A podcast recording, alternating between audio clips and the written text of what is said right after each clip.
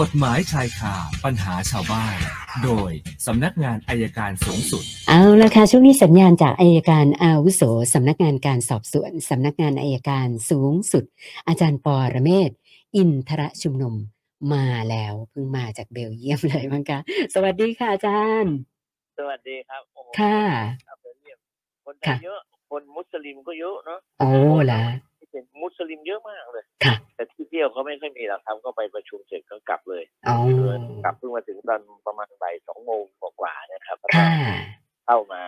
พอเข้ามาถึงก็โทรศัพท์เข้าเลยคือมันอัพอัดเต็มที่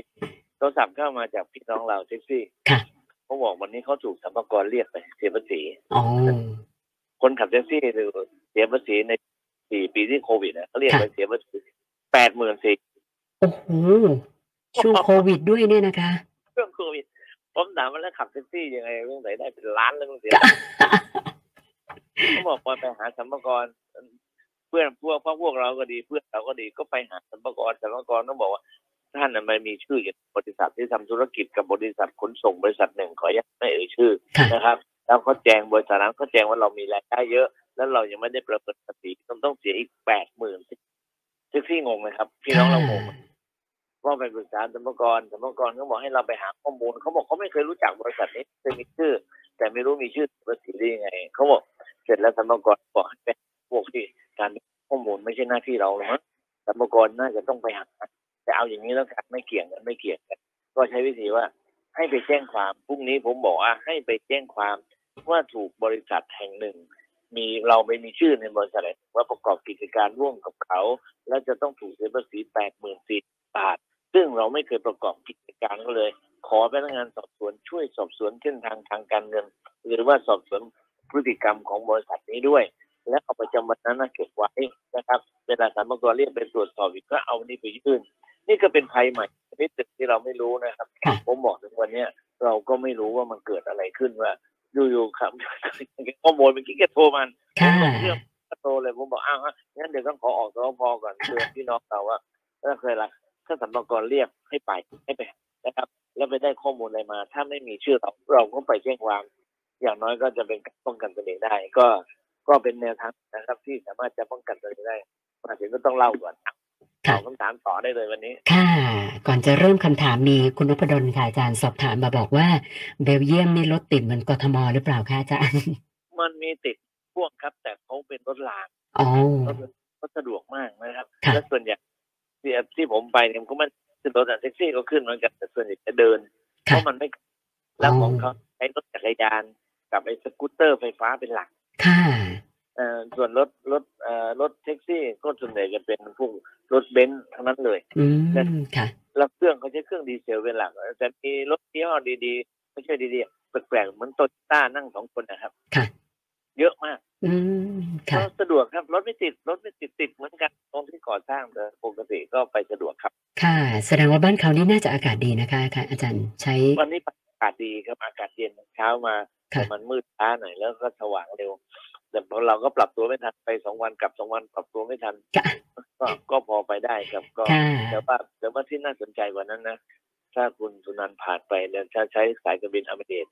เหตุที่ผมว่าไม่ไปการบินไทยเพราะงบประมาณเรามีไม่พอมาก มีไม่มากไม่ไม่พอเราก็เสียสละไปอเมริกแล้วไปต่อเครื่องอเมริกนี่มี terminal ที่จะขึ้นเครื่องได้เนี่ยประมาณร้อยห้าสิบช่องค่ะ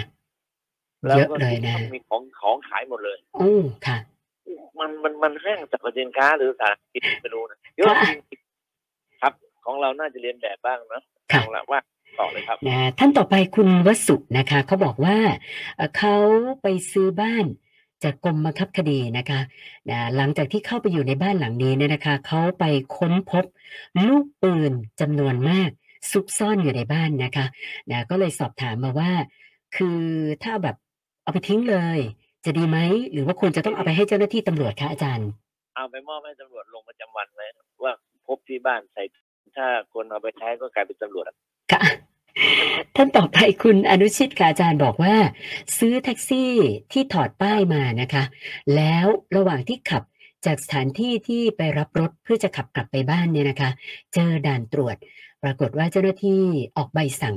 นะข้อหาคาต่อภาษีประจำปี แล้วก็ไม่มีพรบนะคะเขาก็เลยสงสัยว่านะคือกรณีแบบนี้เขายังยังไม่ได้ไปจ่ายใบสั่งที่สอนอนะคะ แล้วก็ไม่ได้มีเจตนาจะทำผิด แต่ไปซื้อรถแล้วจะต้องขับกลับไปที่บ้านเนี่ย ควรจะเจรจากับตำรวจยังไงดีคะอาจารย์ ก็ให้เจรจาไม่ต้องเจรจาแล้วให้ตำรวจเขาดำเนินคดีไปแล้วปฏิเสธ เล่าเรื่องจริงไปถึงต้องสั่งไม่ฟ้องได้อยู่แล้วครับอ๋อคือคือค่ะบางเรื่องจริงๆเนี่ยผมไม่ได้ไม่ได้โทษตำรวจนะตำรวจก็ทำตามหน้าที่แต่ว่าบางทีในยเรามันเขาเรียกอะไรนะเป็นกบในกะลามองตามตัวอักษรอย่างเดียว แต่ถ้าสอบถามแล้วได้ความว่าคุณกำลังรับรถกลับอ่าโอเค กลับแล้วคุณจะยังไงกับกี่วันกว่าจะได้เอกสารค่ะช่วงนี้ผมจะไม่จับนะ แต่ห้ามมาออกมาวิ่งนะผมว่าอย่างนั้นน่าจะเป็นการใช้กฎหมายที่ถูกยิ่งกว่าการจับสิ แต่ว่าตำรวจก็ไม่ได้ผิดนะค่ะไม่ได้ผิดเพียงแต่ว่าบางเรื่องเนี่ยไม่ควรเป็นเรื่อง และชาวบ้านจะเดือดร้อนฝากไว้แค่นั้นครับคุณธีรพงศ์นะคะ ช่วงโควิด เช่าซื้อรถแท็กซี่ต่อจากอู่นะคะ เสร็จแล้วก็ผ่อนไม่ไหว ก็เอาไปคืนนะคะ แล้วทางอู่เขาก็ขายแท็กซี่ต่ออาโดยผู้ผู้ครอบครองเนี่ยยังเป็นชื่อเขาอยู่นะคะ ซึ่งติดต่อไปทางอู่เมื่อเดือนธันวาคมปีที่แล้วนะขอให้เขาเปลี่ยนชื่อผู้ครอบครองคนปัจจุบัน นะเขาก็ยังไม่ยอมเปลี่ยนนะเขาบอกเคยสอบถามอาจารย์มาก่อนหน้าเนี้ยแนะนำให้ไปติดต่อที่ขนส่ง ซึ่งเขาบอกว่าเขาก็ไปติดต่อแล้ว แต่ขนส่งบอกว่ามันต้องเป็นเจ้าของอู่มาเปลี่ยนชื่อผู้ครอบครองเท่านั้นนะเออแล้วเจ้าของอู่ก็บ่ายเบี่ยงก็เลยถามว่าแล้วอย่างนี้จะทำยังไงล่ะคะอาจารย์ไม่ไม่เป็นไรครับ มีหนังสือแจ้งขนส่งไปก่อนแล้วกันค่ะเพื่อเอาเอาไปทำอะไรผิดเนี่ยมันจะได้เป็นพยานหลักฐานว่าไม่ใช่เรื่องของเราอ๋อแต่ค่ะก็คือ แล้วเราจะไปออกรถใหม่ได้ยังไงอะถ้าเราไม่มีชื่อค่ะนะนะครับ อยู่ตรงนั้นแหละค่ะก็ก็ส่งดูด้วยเพราะจะเพราะว่าถ้าให้มันถูกต้องเนี่ยผมพูดโดยหลักกฎหมายปกครองนะครับค่ะว่าเมื่อเขาเปลี่ยนชื่อ และแจ้งให้เจ้าของอู่ไม่เปลี่ยนไปแจ้งขนส่ง ขนส่งก็มีหน้าที่เรียกเจ้าของอู่มาดำเนินการให้มันถูกต้องตามกฎหมาย ไม่ใช่รอให้เจ้าของอู่ไปแจ้งก็ต้องถือว่าตอนนี้ขนส่งทราบแล้วนะถ้าราชการ เอ่อเขาเรียกอะไรราชการสนองสนองตอบต่อประชาชนก็ควรจะเป็นอย่างนั้นค่ะอย่ารอให้เขามาแจ้งเมื่อเขาเมื่อเมื่อเจ้าของเดิมก็บอกเขาเปลี่ยนแล้วนะเขาแจ้งอู่อู่ก็ไม่ทำไปแจ้งขนส่งขนส่งก็ต้องมีหน้าที่เรียกรถคันนั้นมา เจ้าของมาทำไมคุณถึงไม่เปลี่ยน อันนี้จะเป็นวิธีที่ถูกที่สุดครับค่ะ อาจารย์คะแล้วที่บอกให้คุณธีรพงศ์ทำหนังสือแจ้งขนส่งนี่ก็คือเอ่อทำแบบเขียนหรือว่าเป็นจดหมายพิมพ์เป็นจดหมายเลย จดหมายเลยเขียนเป็นจดหมายถ้ามีไปรษณีย์ตอบรับสำเนาไว้ฉบับเนี่ยค่ะมันมีปัญหาอะไรเนี่ยเรารอดตัวก่อนครับอ๋อนะเราจะได้มีหลักฐานว่าเราแจ้งแล้วนะนะส่วนท่านต่อไปคุณจินตนาอยากจะทราบว่า คนที่มีหนี้สินเยอะๆทำประกันชีวิตไว้นะหรือว่าอาจจะได้เงินจากบำเหน็จจากทางราชการเนี่ยนะคะครับไม่ทราบว่าเจ้าหนี้จะมาขอเอาส่วนเนี้ยไปใช้หนี้ได้หรือเปล่าคะอาจารย์ ไม่ไม่ได้ก็ประกันชีวิตคนที่รับเงินประกันน่ะเป็นคนได้นะครับ ถ้าถ้าเป็นเรื่องบาดเจ็บเขาก็ไม่ได้อยู่แล้วเขาได้แต่ค่าค่าค่ารักษาพยาบาล แต่ถ้าเสียชีวิตเนี่ยผู้รับประโยชน์จากกรมธรรม์เนี่ยเป็นคนได้ เพราะงั้นจะเป็นเจ้าหนี้มาเอาไม่ได้ ส่วนเงินบำเหน็จบำนาญแล้วบำเหน็จนะบำเหน็จบำเหน็จเนี่ย มันก็ไม่ได้ก้อนสุดท้ายของผู้ตายเนี่ยไม่ได้นะครับค่ะจะจะเอาไม่ได้ แต่ว่าอย่าไปคิดจะหนีเจ้าหนี้เลยครับพยายามพยายามลดหนี้ลงก่อนดีกว่าครับ ค่ะ ส่วนท่านสุดท้าย อันนี้เป็นปัญหาของหลานชายนะคะ คุณตินภพก็บอกว่าหลานชายเนี่ย